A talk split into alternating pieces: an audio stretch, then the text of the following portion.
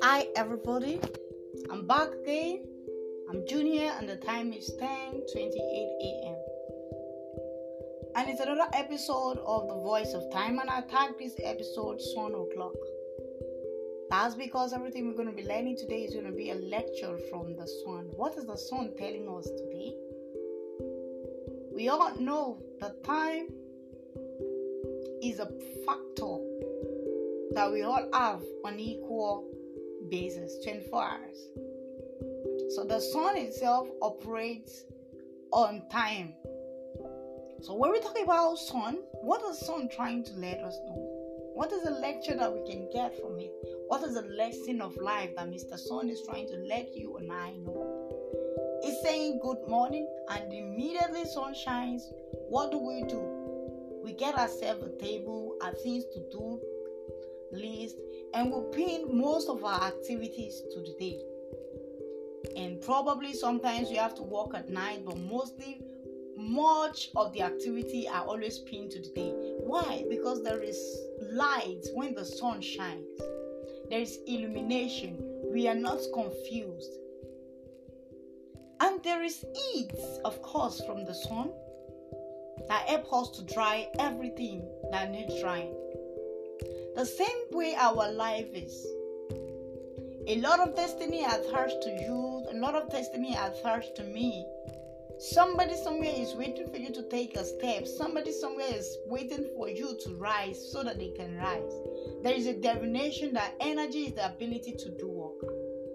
And so, if the ability to do work is energy and all our workforce is pinned today, it means that the sun energizes us and help us to do our work effectively. The same way your life energizes a lot of people around you. The same way your life become a challenge to a lot of people around you that need to shine, that need to grow, that need to do a thing in a distinctive way. You are the sun that they are waiting for. You are their light. And the sun never keep asking himself in self-pity of how am I gonna illuminate? How am I gonna shine? The only thing the sun knows that every day I must rise. You have to have the mentality that every day is the day for you to rise.